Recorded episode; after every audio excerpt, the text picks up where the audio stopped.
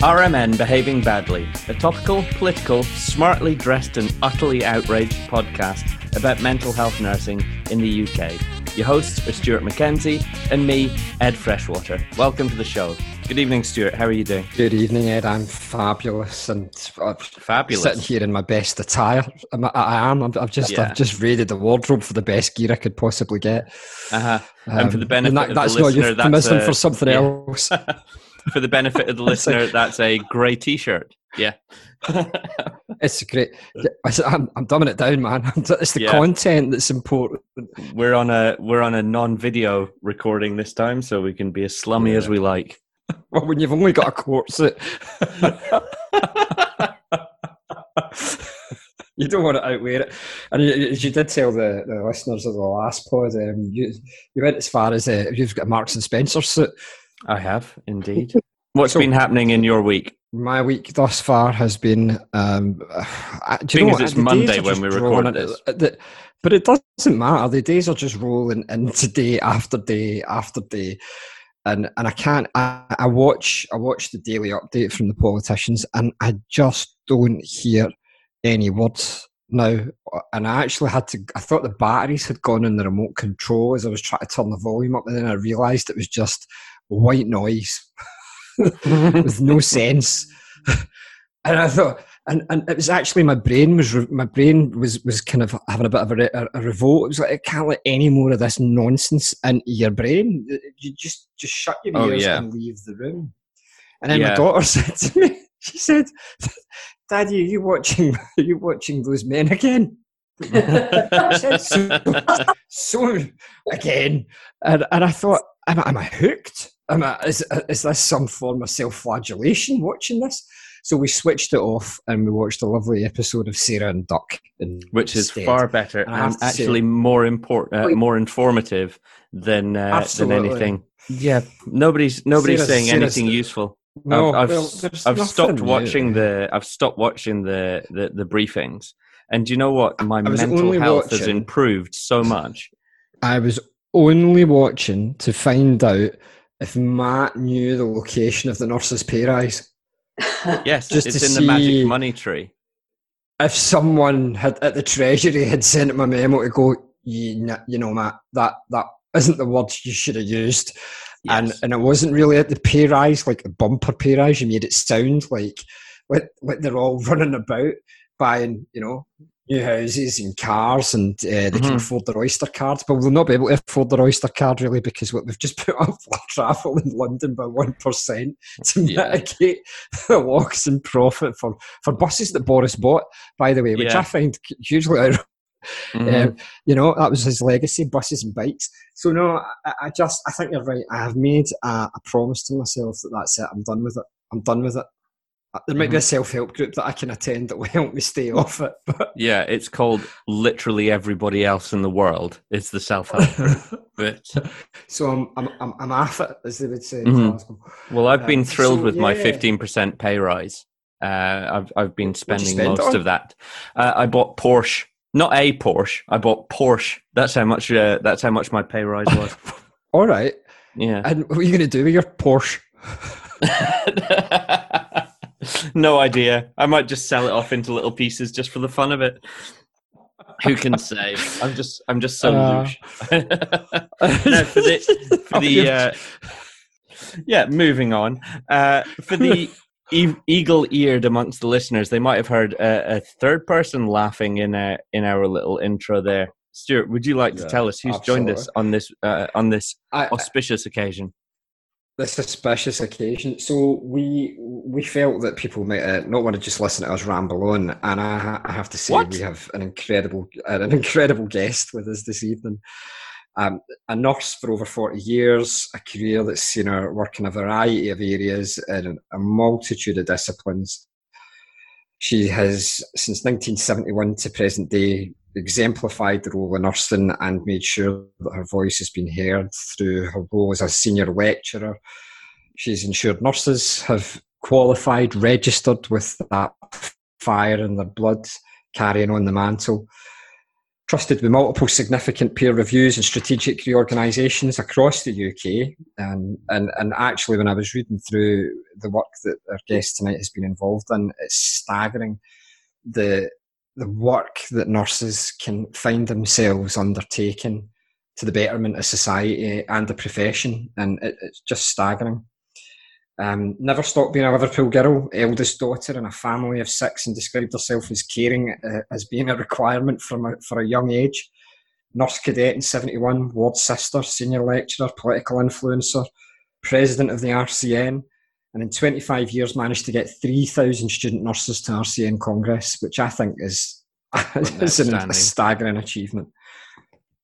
Uh, I have to say, it's a, a lady who doesn't uh, understand the word no when she asks a direct question. And uh, still to this day, delivering education and support to students in Liverpool, Chester, and John Moores University as, as a visiting lecturer and academic.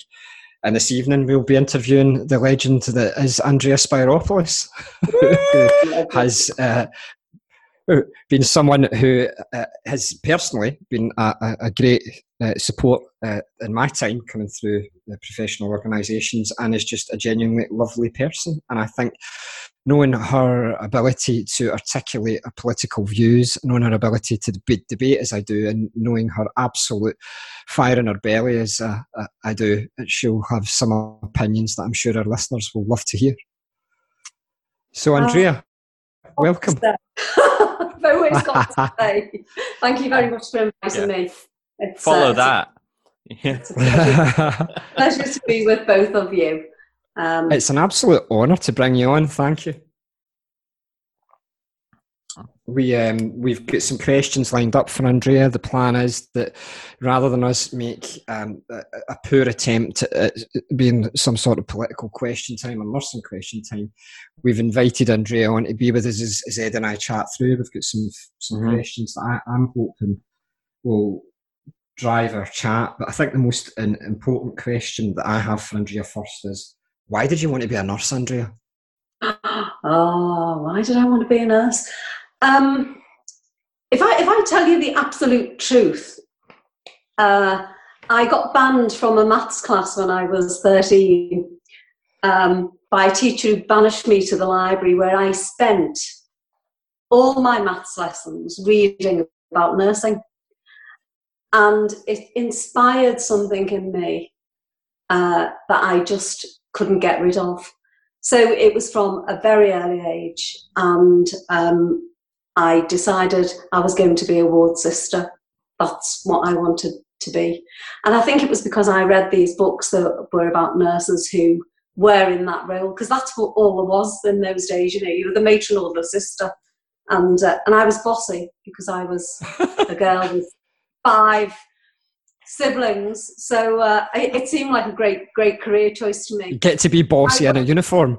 I got to be bossy in a uniform, and I went and did voluntary work, which isn't so popular these days in terms of allowing young people into they, they get that experience by going to a nursing home. So I got that experience in a large general acute hospital, and I absolutely fell in love with it and I have mm. never regretted doing it. I absolutely love nursing with all its warts and its faults. They are the most amazing people, nurses. You know, they, they no matter what role they have, and they're so varied. There is mm-hmm. something for everybody in nursing. And for me, it was surgery and midwifery, and then lots of other things as time went on. But that's yeah, what inspired you, me. You certainly, you know, and, and and you said that you wanted to be a ward sister. Well, you you really did overshoot that, Andrea, didn't you? you, you sort, you, it, it's sort of, it's sort of like, you know, you, you, are a, you're a cadet nurse in 1971. You want to be a ward sister. You get there in the mid 70s, and you sort of go, "Wow, I'll just keep going to see how far I can go." and, and one really could inspiring. actually argue that you missed your target quite considerably. but you could, you could argue that. But everything that I did in nursing every single qualification that I, I studied for, I did it because somebody required it of nurses at that time. Mm-hmm. And, you know, I mean, when I did law, it wasn't because I wanted to be a lawyer. It was because I brought lawyers in to teach nurses law and they frightened the living daylights out of them. And actually, they didn't understand what we did. They didn't know what we needed to practice safely. We didn't need a law degree. We needed to know what was safe. And that's how I, I trained as a lawyer because I thought I can do this better than them because I know what these girls and boys are doing. I know what it's like being in a difficult situation, making a decision that can be right or wrong in law, but morally can be really challenging. So that's that's how I did that. So it's always been about the patients or students or the people around me. Where did the law study come into the come into the program? Because somebody in London decided that nurses should undertake some legal training for co- confidentiality. You've got to remember, I'm an old girl. When I started, nobody mentioned accountability.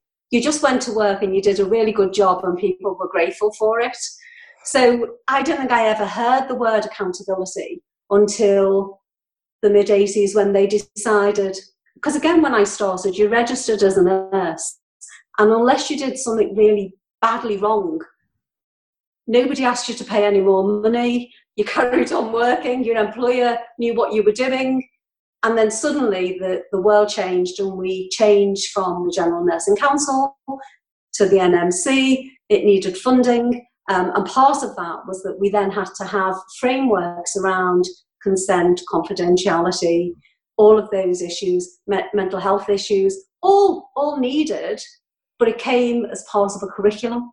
And so suddenly we had whole new modules on yeah. law. I mean, I, I know I don't. I know I don't look at Andrea, but I do remember the nursing board. I was still when I when I quote, I was my, my first my first was uh, my first call my, when I first registered. It was at the UKCC. Were were still in still in position, and there were still the nursing boards. So you had England, Scotland, Northern Ireland, and, and Wales, and then obviously when the NMC came to town, um, we we they were all lost.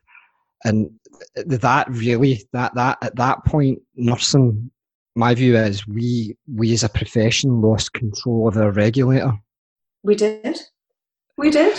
Um you know and and and you know when I, I remember in that that period the drive wasn't the drive wasn't care the drive was politics mm-hmm.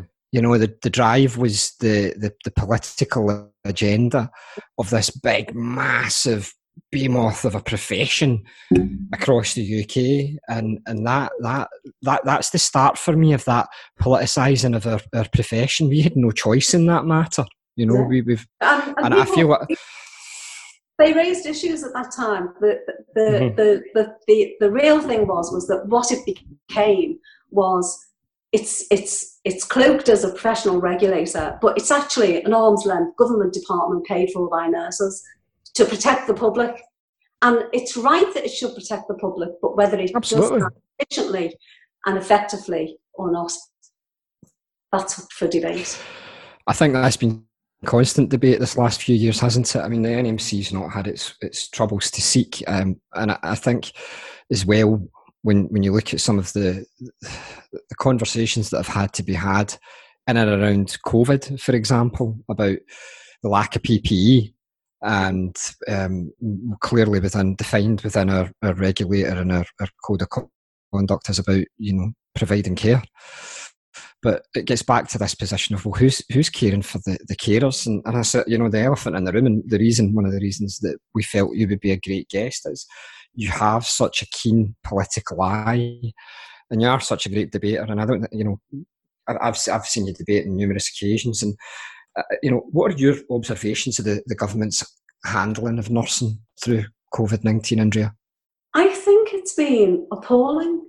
I mean, there are no other words to describe it. I, I understand that they are in a difficult position and that this is not easy in terms of it needs funding, it needs strategy, you have to deliver it.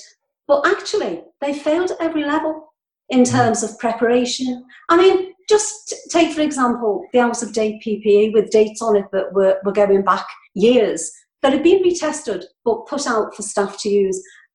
This is normal everyday housekeeping. You wouldn't have that in your cupboard. You wouldn't have things that were 15 years old and go, I'll just relabel them and I'll use them and it'll be all right. Why would we think that would be okay? And it's, you know, it's not beyond the wisdom and it can be done electronically with a central store. So I was amazed at, at that. I, I really couldn't believe that there was nobody who had a handle on that. And when they did the test run through on how well prepared they were in two, 2016, and it was identified that there was a shortage mm. of PPE, and they ignored it. For me, that is pretty unforgivable. Oh yeah, absolutely. That's that's one of those uh, because after I mean, the common denominator every time something really bad happens, uh, you, you, know, the earliest one in, in my career would have been like mid staffs, but for decades before that, when it came to Harold Shipman or Beverley Allitt or or you know anything, they've always said there will be an inquiry and lessons will be learned. And here you go. This was a this was a lesson being learned, and then ignored, forgotten. You yeah. know, it, it's it's it's as distant memory to them as my standard grade German lessons were. You know, they're just they they do not contain any. Uh, you know, I have no information up here of that. But they they willfully have done that, haven't they? Yes. You know, it, it's an active choice rather than a oh my goodness, we forgot to do this. It was an active choice to ignore it, wasn't it? And it, it's a foolish thing to do because actually, what they would have had to have spent then is minuscule in comparison mm. to what they've they've currently had to spend to fix it, and people have lost their lives. Yeah, thousands of. I mean, people. I thought. I genuinely thought at one point they were going to roll in Professor Brian Cox to explain the concept of Schrodinger's cat and use that about PPE yeah. is the PPE in the box. if we don't cape. open the box, yeah. right? If we don't open the box, we can continue to use phrases like "It's coming from Turkey," "It's on the way," "It's on the runway." It's not the right stuff. And this isn't yeah. this isn't an order from a catalogue for some fancy dress costumes. No. You know, the, the, the, the, the procurement processes are embarrassing. Yes. Shambolic doesn't go far enough to, you know, to, so in one hand we have this nurses are angels, not all superheroes wear capes. You guys are doing a great job and we'll applaud you. But yeah, we'll get the PPE along to you at some point. And by the way, make sure you're using it appropriately because we might think you're not using the right PPE mm-hmm. at the right levels. Well, let's ask you the question. You've put out three series of conflicting pieces of advice. Professional organisations have put out conflicting information with Health and Safety Executive, which you guys appear to have completely ignored and put out your own advice, which is then left to the interpretation of clinicians trying to do a good job. Best they can. Um, they've got. So, I mean, from from you know that that that, that my going back to that point of the original question as well. I, I personally don't feel that as a profession we've been. I think we've been paid lip service, to be quite frank. Um, and years. Yeah, and and but this is a this is a theme, isn't it? It's a theme. Mm-hmm. It is a theme, and I do think that the the the the point that you made, Ed, about the inquiries. I've been around long enough to see numerous inquiries, and they all start off the same way. They start off with nurses raising their voice and not being listened to. Mm-hmm. They then go on to develop until it becomes a crisis that becomes public. Then they employ somebody to review it. I mean, you, you mentioned Stafford, you know, the, the, the cost of that and originally was 12 million pounds. And then the offshoots from that for every aspect of that, there was another five million pounds spent on each phase. it was a uh, in Scotland. There was the Vale of Leven inquiry as well. Of so, course. So, so we we're not without multiple illustrations that systems break down. But you know, as much as I've heard them saying the PPE was, I've heard them in my career. You know, over twenty years now. We've apologised as a profession on numerous occasions. Our regulator has apologised on numerous occasions. I can't think of any professional nurse who would who would deny a patient and their families credible, safe, compassionate care. And when something bad happens, we go, that, that shouldn't have happened. we mm-hmm. act in an accountable way. So, what is it that stops the people we elect to do the paperwork? Reciprocating that that respect, that respect and dignity. Just stand up there and say, "By the way, we have got this badly wrong." Mm-hmm. That's choice. That's choice. Right. And, and if you hear every not, not once, and will yeah, it's will we hear it? Yeah. Will we hear it? No, not a chance. I mean, Boris Johnson was caught out saying something in Parliament which was completely untrue. It was demonstrated to be oh, untrue very swiftly. Um, yeah, but you know, th- there are rules about saying stuff that's untrue in Parliament. And uh, does he come back and, and address the, the fact that he made a false statement to the House? Did you know he he misled the House? We can speculate over the intent of it, but he he made a statement that did mislead. And when given the opportunity to clarify or to correct himself, that hubris was such that he would not go back in and, and admit yes, I was mistaken. I mean, even to have said, I was mistaken and I apologize to the House. But that's that's that's not something. I mean, I, Andrea, I don't know how you, you you know you you've been involved in lots of high level negotiations and conversations and, and, and reviews, kind of operationally and strategically. Are we looking at people who don't know how to apologise? Or are we looking at people who genuinely don't believe they can make a mistake?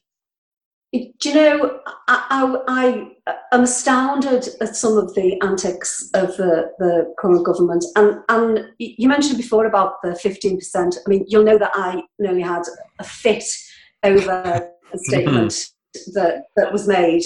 Um, because it was so outrageous, I, I was I, I could feel my blood pressure rising, literally.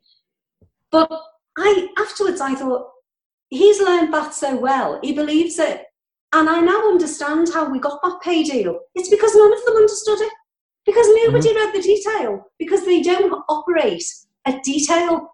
They float, they hover, and they hope that they'll get through. And most of the time, they sail through it. And when they don't, and you lift the lid, like with the PPE, when you actually examine it, it makes no sense to people who are logical, organised, and methodical.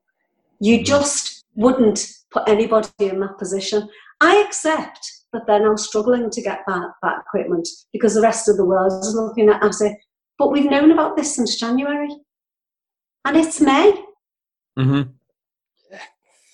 We shouldn't have had to have brought in the military to undertake the logistics. The NHS is one of the biggest employers yeah. in the globe mm-hmm. the infrastructure for procurement, the infrastructure around deliveries, restocking, ordering.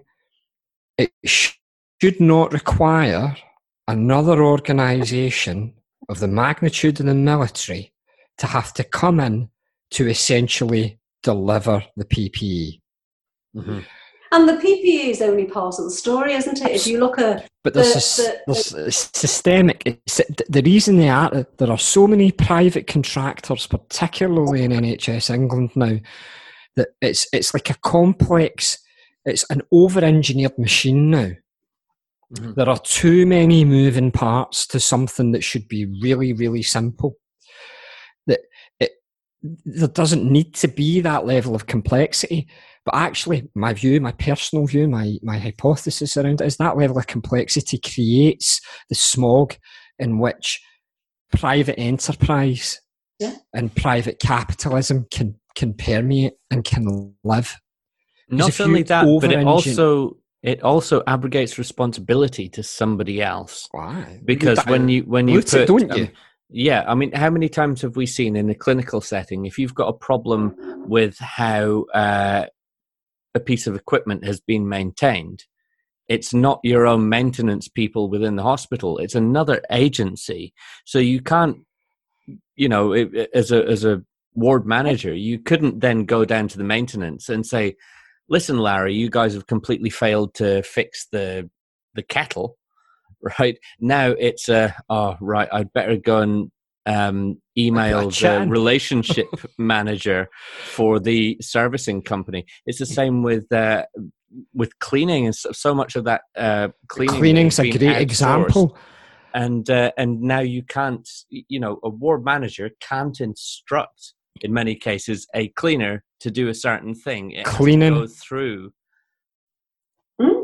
And it's, it's not is, your fault. It's not the manager's Look at COVID. Fault. COVID has the, highlighted mm. this. COVID has shown how important it is to have those internal hotel services and portering services running mm-hmm. side by side in parallel with clinical services. They are every bit as important. You know, Catering, people forget this. Physio, this, all of this, this stuff. This government, this government forgets that it, it, took the mobilisation of trade unions in 2011, 2012, and 2013 to actually ensure that there wasn't a mass privatisation mm-hmm. of those infrastructure systems. Well, well, if you because that would have been there's something in this in this environment at the moment with COVID. You've only got to look at the trouble that they're having with the testing for mm-hmm. patients because nobody knows who's being tested. They don't know where the tests are. People are saying they've had it done and they're waiting six days. GPs don't know which which testing centre it's going to because they're all over the place. There's, mm-hmm there's no structure, there's no infrastructure in place. And I know it's a new test, but we've been testing people's blood, you know, for for ever. Decades. yeah. Ever. Yeah. And and the quantity with which we are now testing people, you would think that we would get to a position where some form of, again with the army, we've got the army operating um, operating pop-up test centres. We've we've west of Scotland. We've got the airports being used in Scotland with with army colleagues. Um, and and this is not a, a, dig at the army. I just don't believe that we should have to call on the army to do this when we've got. A Look, Stu, I don't health. think you should have to drive thirty miles to have a test. Absolutely. Done. I mean, if we can test patients in a hospital, why can't we test staff? I mean, what exactly. is that about? You, you've got people who are working with patients who've got COVID and they are leaving that environment, getting in a car, and in this part of the, the world, in the northwest, they're driving 40 miles to have a test done. It's madness. And then, and then you, you, you ask yourself the question again when we go, we asked about how this government has treated nursing. There's your biggest workforce, your angels, your heroes without capes. Um, listen, see if you're, you're you're you're isolating and you think you've got symptoms, just jump in the car and drive for miles to have that swab done. Don't but drive don't drive anywhere down the road to your hospital. Uh, no, but don't, don't anywhere. Don't leave your home. I mean, it is. but, but I've got nobody to look after my kids. I just take you in the car with you. Breathing in your. I mean, these these are the things that I think have really highlighted the lack of structure, the lack of investment. I mean, we all know, don't we? The NHS has been squeezed until there was there was nothing left. You know, I mean, I, I remember you know, having um, spare capacity in your budget so that a female dominated profession we have lots of women who go off to have children because that's what happens you know to maintain the human race people reproduce. And we have don't go throwing that card in there. Don't don't go using your gender. I, I, don't like your tone. You you should aye yeah women should watch their tone as certainly have money to pay for replacements. Whereas when they when the money become tight, that was reduced and reduced, and it was it was next to nothing. So they weren't replaced. You know, you mm. can't run a system or a tank on empty, and that's what's been happening in the NHS. It's been running on it's empty. Disgraceful. It's, I mean, you, you you raised the issue of of, of, of gender there uh, very positively. I mean, uh, you you're on a, a, a pod with two guys.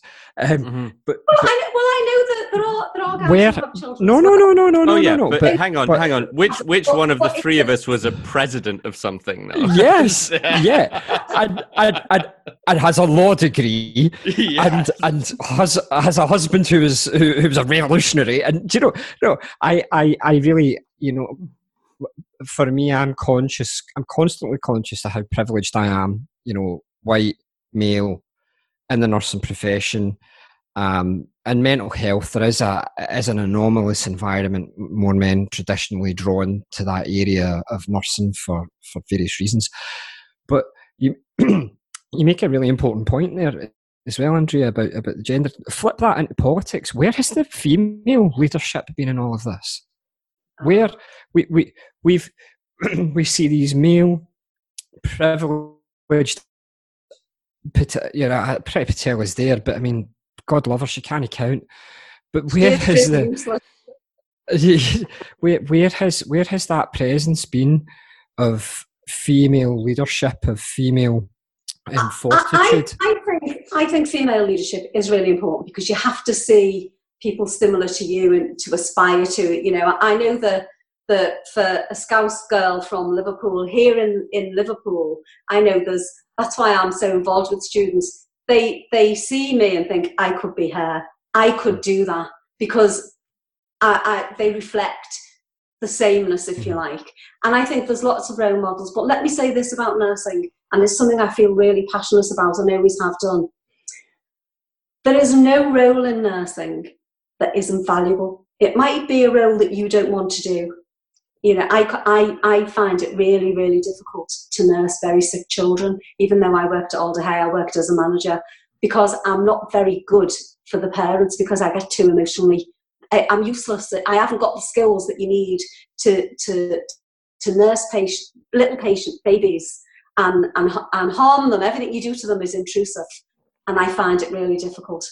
So there are roles that I can't do as a nurse. There are other roles I, I no problem with adults. I can you know, do anything I need to do with them. But I think that for nurses, what we have to remember is every nurse is valuable and it doesn't matter what your gender is. It's, mm-hmm. it, it makes no difference. We should always focus on the best in us, whoever they are, and celebrate that. So if you're the right person and you're white, privileged male, I really don't care as long as you're going to deliver what I want you to deliver for nursing.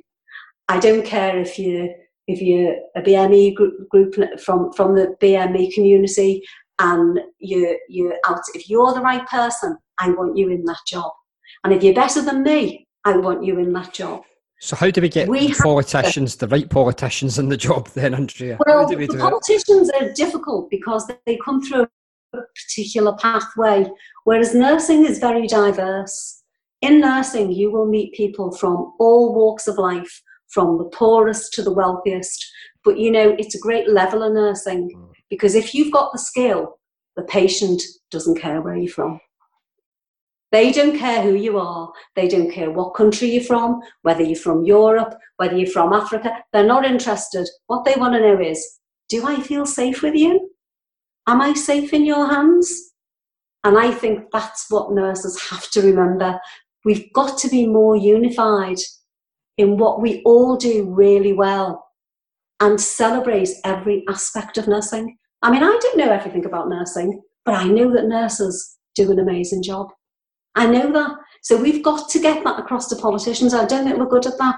And I think we've got to stop apologising to politicians. When they Absolutely. come out with statements like, like Matt Hancock made this week, whether he believed it or not, we've got to challenge that. It's complete rubbish what he said. And we and, shouldn't and, allow him yeah. to get away with it. We just shouldn't, Mr. 15%. You know. oh, that's his new nickname for us. Mr. 15%. yeah. You can have, well, you can have 50,000 trees. There are 50,000 yeah. new nurses and you had 15% pay rises. I'm doing an incredible job here. Fabulous yes. job.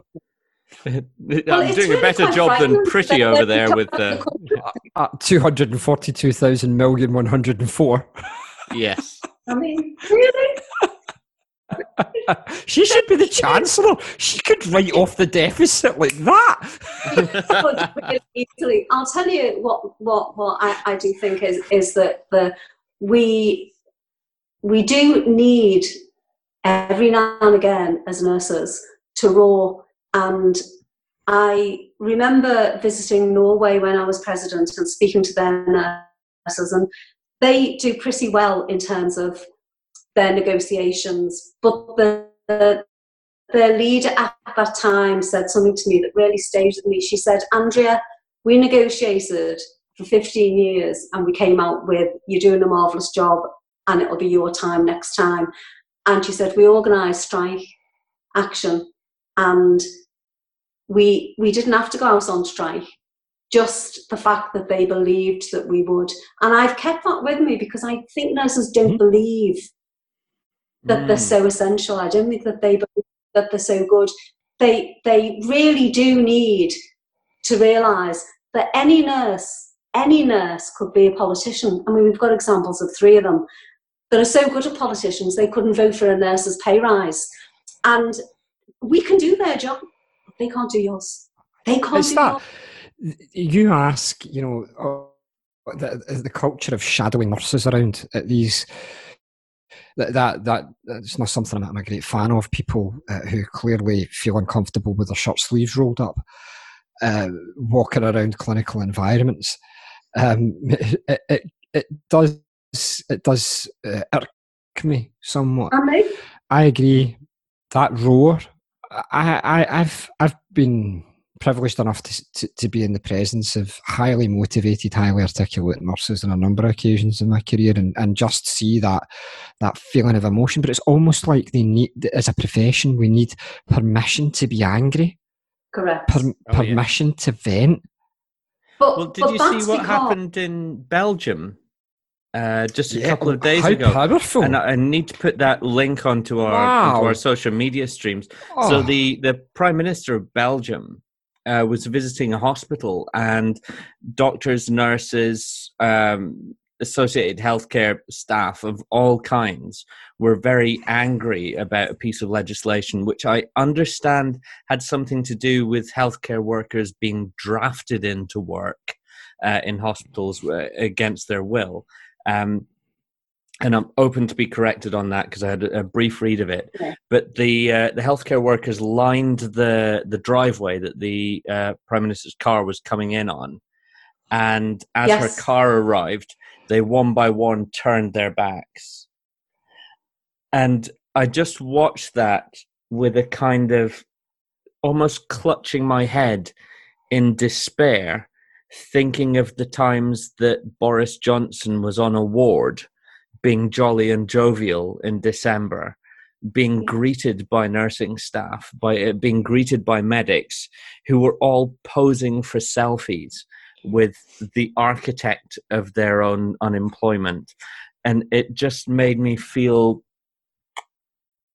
devastated accompanied by sick. accompanied by yeah. a CNO accompanied mm-hmm. by a CNO yeah, yes. yeah, and and it's that quisling nature of the of welcoming your because, your killer into the home. You know, it is mm. because we're by nature we're not rude or impolite or no. you know we don't go out of our way to upset people. We like to to work you know in an um, an ambience that's that's productive. But the, the, those senior nurses are also they're told somebody's coming. I mean, I actually think trade unions could say no nurse will pose for photographs with, with politicians. Absolutely, they could. What they do, they roll out. You know, they turn up at the hospital. They don't turn up. You know, when you when you're looking for cash, a cash in, cash injection. I didn't see them coming to Liverpool when Carillion went bust, and we had a no. hospital that was half completed. They were, you know, hands off, boys. Well, how long? How long did that take the government to step in and say that they would actually underwrite the original expense, whilst whilst whilst the entire Royal Liverpool was flooding from the top down? Bottom that times it was. It was. So that, so I do think that we should do that, and I, and I also think that we do far too much as nurses now on in terms of allowing cameras into hospitals. Um, mm-hmm. and, and I'm going to say to you because somebody will come back and point it out. I was on a TV programme, one of the first that they did in the Royal Liverpool, but I didn't let them on my ward. They interviewed me outside and I talked to them about pay, terms, conditions, understaffing, and I'm talking about 30 odd years ago. But I wouldn't let them on, on to see the patients because the patients are they're, they're, not on display for the public. Hmm. Anybody who wanted to be interviewed could go outside, but I didn't let them in my ward. They did go elsewhere, but they didn't go mine.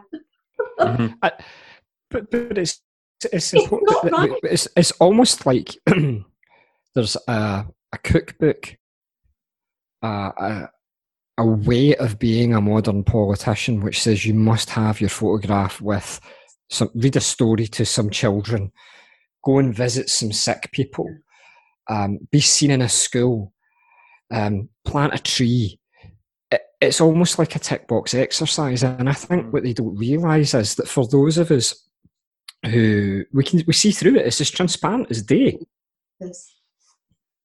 They're not interested in the stories of those well, people. See, here, there's Never. the thing. You say we see through it, transparent, clear as the light of the of day, but they're still getting bloody elected. Yeah. But, the, but well, I don't know why they were elected. What I do know is that when they when they come to hospitals, there is a pressure on you if you're in a trust yeah. board. You're reliant on them in terms of your funding and how that's managed. I know that the contracts are put in place, but they can manipulate things in so many different ways. So there is a vested interest in doing that, you know, not upsetting them too much. If they show I would point out as well, there's a, there's a variation, and I can only speak for my experience in one of the devolved countries. Mm. Our relationship with government in Scotland is very different. Yeah, I know, I know that. It's much it's clearer. Um, and, and I've been in some of these ministerial visits, and they're, they're at odds to say, we don't want to go into a ward, we just want to meet some staff, have a chat.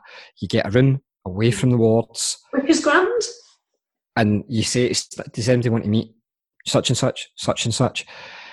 It's, it does a discreetness because, and I, and I, I'm even even the, the civil servants who are supporting them. There's a, it's played down a little bit and it doesn't feel as um, yes ministerish. It doesn't feel as as TV punditry.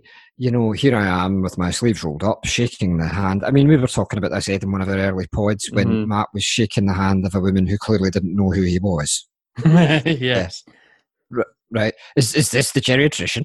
You know, and that that that, that for me, that that's the that's it's just so disingenuous. It doesn't mm-hmm. actually bring anything. In fact, you know, Matt Hancock and you know um, Boris Johnson were travelling the length and breadth of the country, shaking people's hands at a time when they were when they were following the science. But the science they're following, and, and this as we segue into something that we, we did with three of us wanted to discuss, they're not following the social science. They're not no. they're not following the impact on communities who are living on the edge. They're not following the impact of people who have drug dependency or people who have an intellectual disability or people who are caring for their loved ones at home because they're so scared that God forbid they go into, into, into care, something might come harm to them because we're so focused on COVID. Cancer, te- um, cancer treatments down, referrals for, ther- for heart and uh, cardiac conditions down you know, all bucking national trends. People are at home unwell. Yes. Because they have no assurance in the system. And it's not us who are not giving them assurance. There's nurses on social media and doctors on social media saying, come to hospital, see if you're not well, we want to see you. Mm-hmm. It's, we, we are still here. It's not all sent, about COVID. We sent, didn't we send out, or did not, did not politicians send out a very clear message in the beginning to, to the elderly and particularly that, that that they weren't to go to hospital. And in fact, the preference, if they were in a nursing home, was for them to die in the nursing home. Um, mm-hmm. n- rather than move them, and if you if you do what what we did, I mean the, the, the whole the whole issue really is is an astounding situation in that we didn't have enough ventilators. So they went out, you know, we had Dyson producing them, you know, JCB. no you know, mm-hmm. exactly. You know, anyone anyone who had a toolkit, you know, Meccano, anything going, you could put together uh, a ventilator for patients. There was no consideration about consistency training, the dangers of using different types of equipment that people weren't familiar with. And we actually tell people not to come in. So when they did come, they were on death's door. And I think that we really need to examine this idea that we've got about our senior citizens somehow uh-huh. or other it's disgraceful. Look you know, at the, they, they couldn't tell us. They couldn't tell us until two weeks ago what the anticipated death toll had been in, in nursing homes and care home settings. They couldn't tell us. We weren't counting them. I mean, I don't even need to go back to the fact we weren't counting how many nurses had succumbed to COVID at the start. Mm-hmm. Uh, it took the embarrass. It took the health minister having to be embarrassed by a general secretary of the RCN who asked a direct question of him. And he, oh, we're counting doctors, we're not counting nurses. What? I, I don't think we'll truly ever know those numbers. I don't think we'll ever truly know how many people's lives. And this is the thing for me about our elders. I don't care if someone's life was cut short by a day, a week, or a month, it was still cut short. They, they died in isolation and on their own because their families couldn't be with them. Nurses in care homes, predominantly in certain areas of England, where BME nurses work, their numbers outweigh where um, people choose to have zero hour contracts because it suits them. These nurses were exposed, these carers, both registered and non registered nurses, were actively exposed to COVID 19 with a lack of PPE and exposing their residents as a consequence of that. And it took until two weeks ago for us to even have a handle on the numbers of deaths. How are our elders, and this is the irony for me, everybody's out celebrating VE Day, when the generation who survived it, lived through it, and were born directly after it, had the least chance. Mm-hmm. The founding generation of the NHS. Yeah. And this is what our elder care came to. This is what it came to. And you can talk about as many ventilators as you like. That goes back to you still need nurses to monitor them. Correct.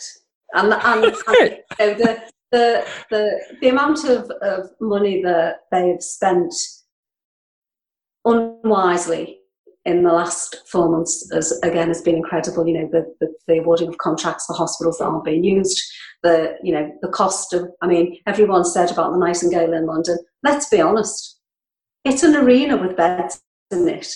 They've they've put they've put kit in. It's an emergency hospital. How many patients did it have? Was it forty seven?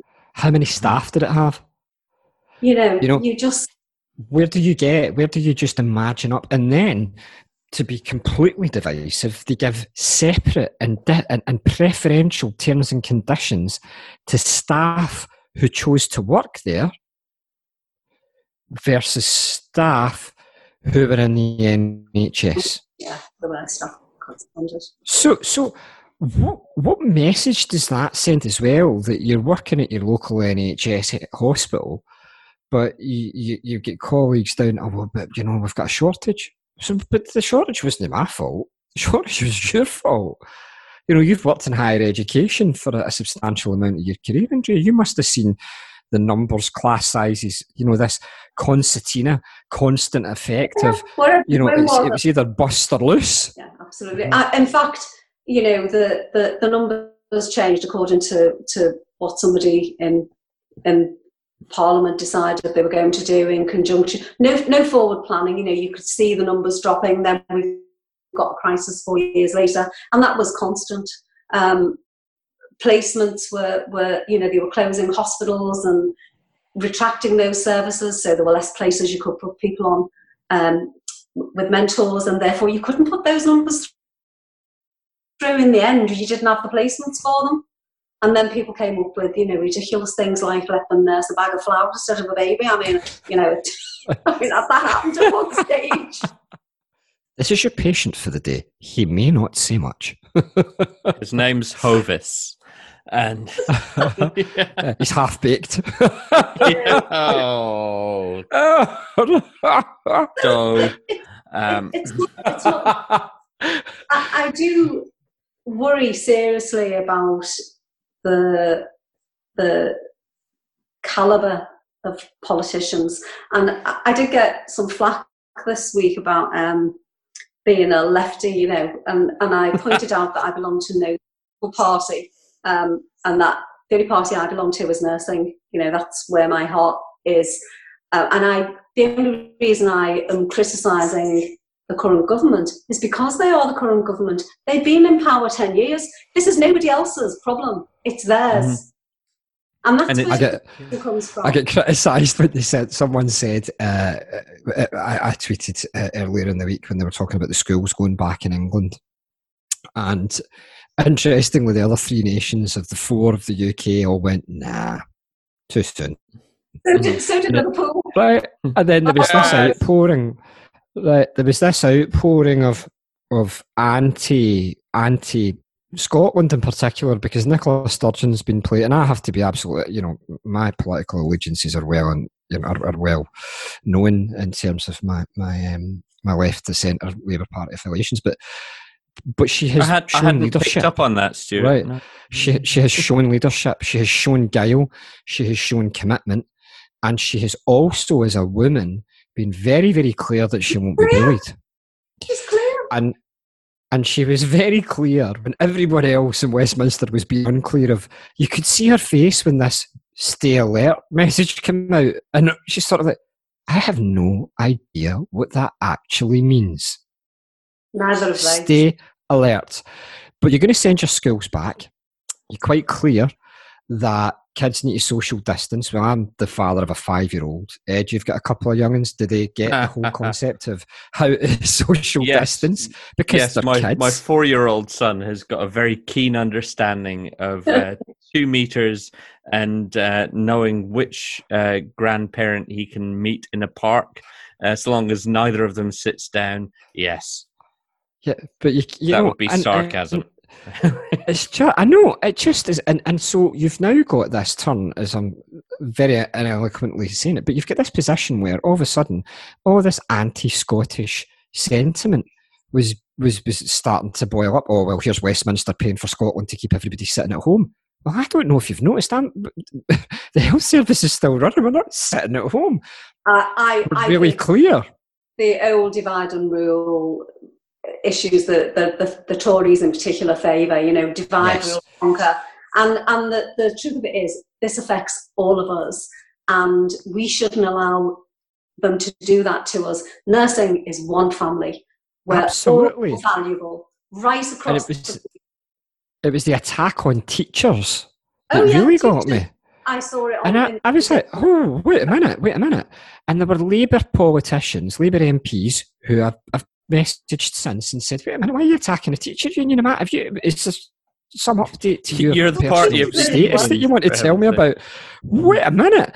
Because here we have nurses clearly saying, stay at home, just stay at home. Teachers saying, see when our, our, our colleagues in health say it's okay to come out, we'll then start to talk about how we open up the schools. Mhm. Let us influence what that looks like. So we've ignored a whole sector of public sector workers during PPE, and you can see the iceberg coming. You can see the calamitous reopening of schools. You can see the outpouring of, of parents who've got an inclination that teachers aren't bloody babysitters.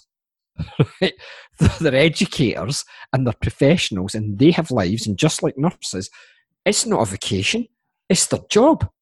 Mhm. Yeah. You know? And, and how do they then reconstruct education for children who are living in a post COVID world? And so all of this was coming out, and I daftly, in my naive head, tweeted and said to some person, Well, we could start with just cancelling Trident, couldn't we? We could just stop buying nuclear submarines and choose to make that decision. And we're out of Europe now, so what does being part of NATO mean to anybody? And we've just seen that a virus which is invisible can reduce us to this. right? We could just ch- choose different things. Oh my God. Did it I was a communist. Yeah. You was are. a dissenter. Mhm. I was it was people like me. Yeah, it was people like me who were chipping away at our national values. of tolerance and um, Right. And then and and, and I'm like, I, I just thought, wait a minute. There would have been a time when nurses and teachers would have said to you, This isn't a good idea. And people would go, The nurses and teachers have said this isn't a good idea. The doctors have said this isn't a, such a good idea. But it just continues to the point where Piers Morgan is now the champion of the people. Hey, listen, nobody's more surprised The than me. world's gone. The world's gone. It's like living in Wheelie World. Nothing makes sense anymore. So listen, Andrea, while we've got you on this program, there's something that there's a topic that kind of bothers me, and I would love to just get your take on it. We've spoken about um, the state of politics and the caliber of politician that we've got these days. We've spoken about the uh, diverse role of the nurse and how we represent more accurately what the um, what the makeup of the nation is um, economically, ethnically. Uh, we've spoken about the need to get involved in politics, but I think I've always felt very frustrated that nursing as a profession tends to shy away from politics to a greater extent and I would love to see us, you know, like those like those nursing staff and those healthcare staff in Belgium turning their back on the on the prime minister, and and our colleagues in Norway and our colleagues in Northern Ireland and our colleagues in America who've gone on strike to campaign for better standards, better more safety, better pay, more recruitment. What can we possibly do in this country to get nurses fired up a bit more about taking political action? You have to lead them. Mm-hmm. They won't do it on their own because they will be frightened because they've never done it. If you've mm-hmm. never been involved in that, it is scary if you have never done it. But we don't lead them. We ask them to make decisions and they don't know what other people are thinking. We don't bring them together as a community to find out. We don't have enough people in the workplace that can talk to them about how these things are. If you want to have a movement that is strong, the first thing that has to happen is the people who represent you. And I know that lots of people go, you know, we're not doctors and the doctors are this and the doctors are that, but the doctors know exactly which buttons to push. They stand, usually stand united, and they are clear in the message and they come out quickly when something is said. So I think the first thing they have to do is is make sure that nurses believe that they are as good as I know they are. They are absolutely fabulous, but they just don't believe it. That they say to, they used to say to me, "I'm only a nurse." There's no such thing as only a nurse. Nurses are pretty unique individuals. They work hard, they give up so much, they sacrifice so much. You can take them with you, but you've got to lead them. And let me give you an example where we didn't do that. When we had the pay award, I'm going to go back to that pay award because it really irks me because I mm, was this, screaming the from 2018 one. Yeah, yeah, yeah. When we had that, that was not a good deal, and everybody knew it wasn't a good deal. They got carried away with with fixing the lower paid, but they made the people who were in who had advanced in practice and worked really hard and paid to do all of the different qualifications that were required, they were the people who were hit. And you have to reward people who are senior. Otherwise, there's, there's no reason for them to stay. They'll go and do something else. So you have to reward all nursing staff, and everybody should have aspirations, and should be able to rise. But what we didn't do was we asked them to vote, but we gave them a message of acceptance. Mm-hmm. We sent a clear message to them this, this is the phrase. This is the best that can be achieved by negotiation. Well, I'm telling you, it wouldn't have been the best I'd got because I wouldn't have agreed to it. Under a move, never, because it, it attacked terms and conditions, and it that was a red line. If the government can have red lines, we have to have them, and we don't talk tough. If we'd said to nurses, "This isn't a great deal. You might get no pay award but we'd like you to vote against it, then you go back to the government and they may well have imposed it and we wouldn't have been able to do anything about it because they were in power. But they were weak in power. They didn't have a massive majority. Mm-hmm. And they would have had to have gone to the public. And instead of saying nurses get 27%, because it went out, NHS had said, by implication, they would, we were included in that. 27% pay rise over three years. Everyone thought we got that. Some mm-hmm. of our nurses thought we got it until they got the pay slip. Yes. And and the, the truth is, is that we gave them a gift. And I would never mm-hmm. have done that as a leader. Never in a million years. And, and I don't think in Scotland. That leads into the, he's better. No, and, and but that leads to that narrative about about the, the, the privileged nature of modern politics, um, and and it leads to that narrative around what is it within the profession per se that people feel that they can't do that. It, it, I agree with you, Andrea. I, I think when you send a message of, do you know what, this is this is probably as good as we're going to get, it sends a message of defeat. We're now in a situation where we've got a government with a vast majority, Mm-hmm. no likelihood, like no likelihood of, of of fixing that anytime soon. A new leader in opposition who is not going to want a general election for at least 24 months to stabilise his position in the Labour Party. Scotland, I, will be really interested to see where this goes with Scotland post COVID. Mm-hmm. Uh, I'll be really interested to see, and as well, and and I have to say that the the, the you know um, it's palpable in Scotland. People are people are angry in Northern Ireland and in Wales. And and it didn't have to be this way, Andrea. It didn't have to be this way. We now have a majority government who feel that they're riding roughshod, and I suppose that's that run into what I'm actually at. What is the point in trying to negotiate with people who feel that it is just their right, and by virtue of a majority, they're legal position to just do what they want? Why would we continue to negotiate?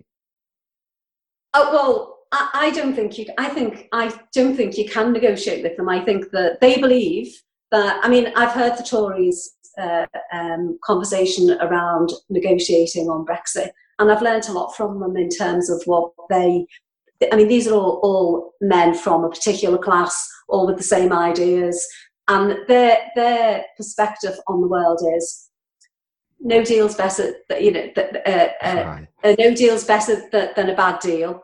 Um, you've got to be prepared to walk away from the table. Mm-hmm.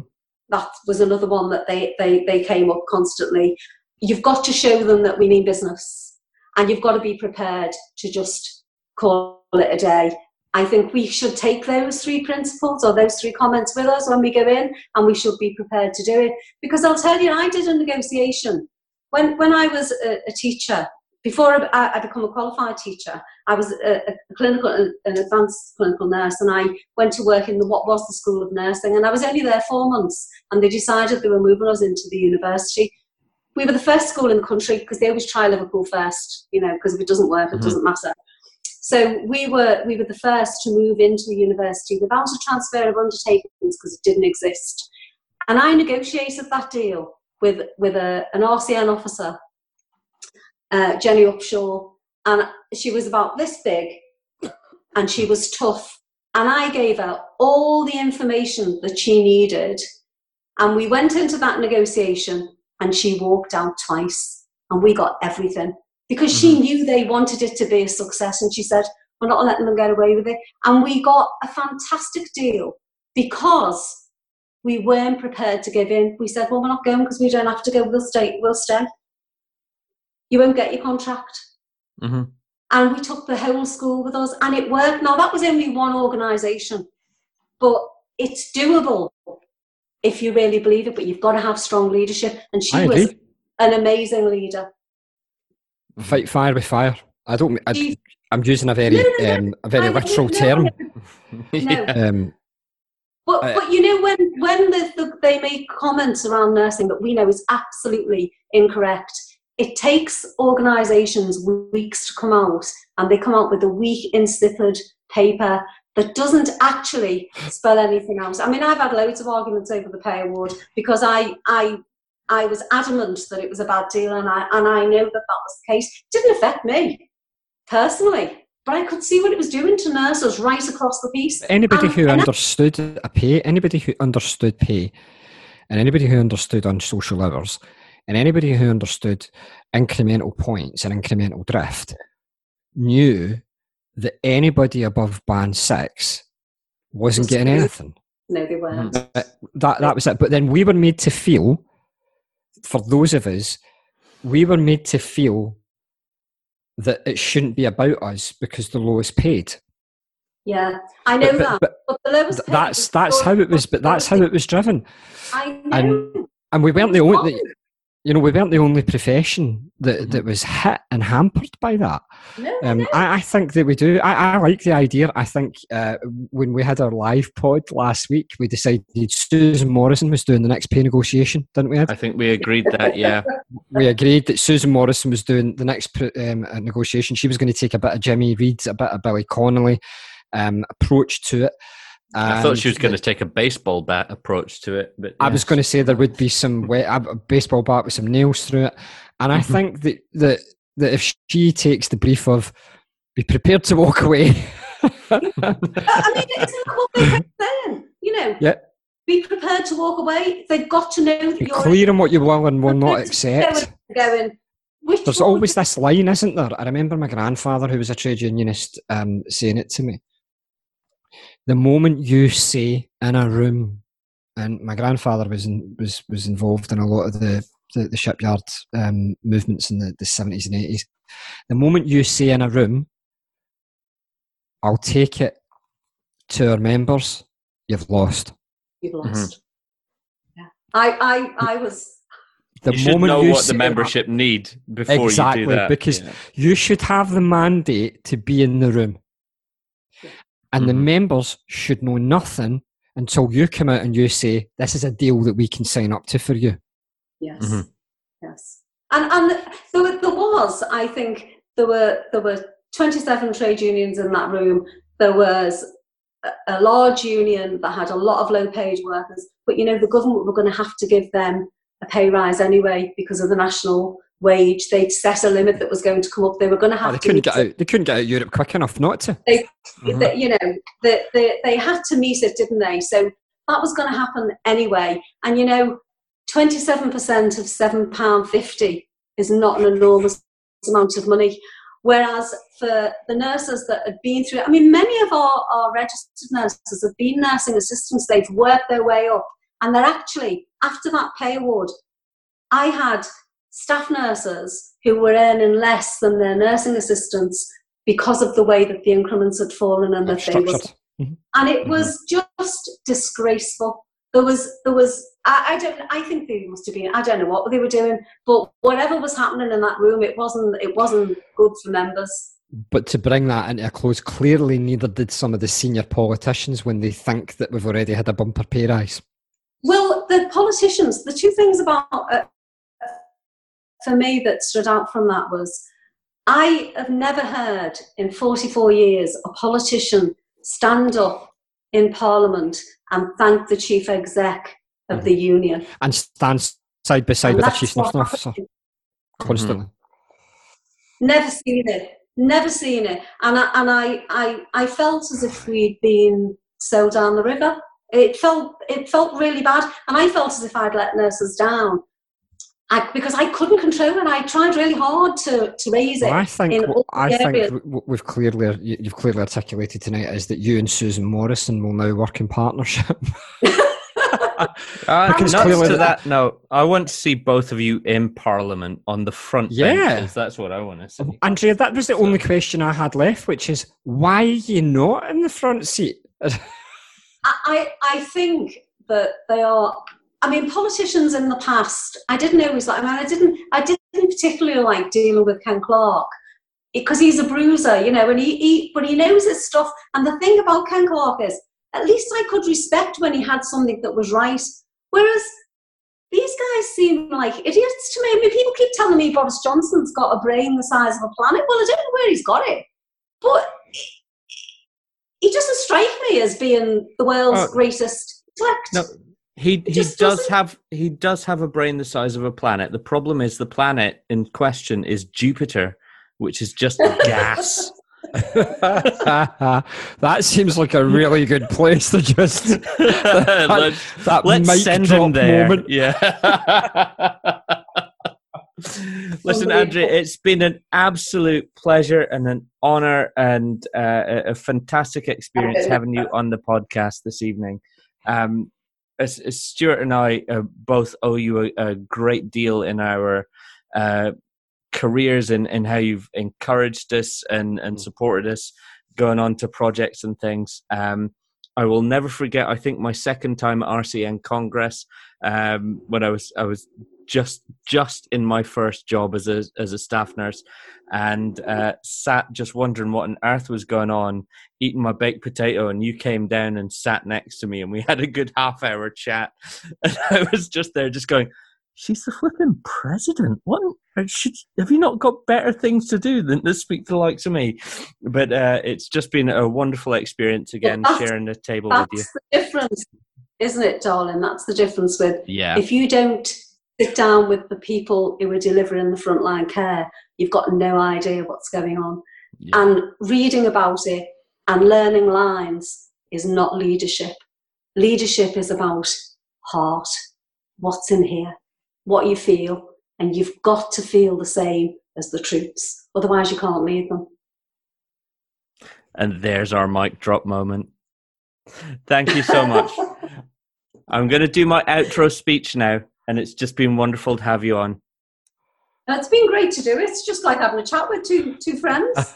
Thank you. Two noisy, gobby, lefty friends.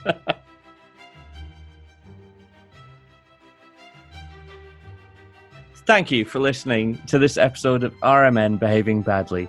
You can join in discussion and debate on Twitter at RMNBB Podcast. Stuart is at Stuart McKenzie, and I'm at Ed Freshwater. Many thanks to our special guest, Andrea Spyropoulos. You can find her on Twitter at Andrea underscore Spiro. We've had a great conversation. She's been a wonderful sport for both of us over the years. Links to stories, our blog, and all of our previous episodes are on our website at rmnbehavingbadly.co.uk. We're also on Facebook and Instagram. Just search for RMN Behaving Badly. Special thanks to all of our patrons, particularly our friends Becky Hoskins, Daisy, Jenny Lee Sims, Lauren Kennedy, Lee Orton, Sarah Hyvey, Billy Drysdale, Katie Sutton, Nat Frater, Paul Jebb, Paula Shields, Phil Noyes, and Shari Morris. Our fabulous patrons keep this podcast going, and it means we can put on live gigs, host a good quality chat, and all the other stuff we do. To become a patron, visit patreon.com forward slash RMN Behaving Badly. We've got three tiers, and if you join as a half cocked friend or higher, you'll get your name read out in the credits too. Be sure to subscribe to the show on Spotify, Apple Podcasts, SoundCloud, Pocket Casts, Stitcher, Google Podcasts, iTunes, or whichever host you get your podcast from. If you can, please leave a glowing five star review on iTunes. It makes us feel all warm and fuzzy inside. Our live shows are on YouTube as well. Just search for RMN Behaving Badly and have a wee chuckle. Speaking of which, we'll be back on the 30th of May with another live show on Zoom with special guest singer songwriter Murdo Mitchell and the outstanding comedy talent of 2018 Britain's Got Talent winner Lee Ridley, aka Lost Voice Guy. The show is free, but you have to register. Find the link on our website or social media. Don't miss this one, it's going to be amazing. Music for this episode, as ever, is by EpiJ and Kevin MacLeod. Thanks to both. In the meantime, before our next episode, stay safe, stay well, speak to you soon.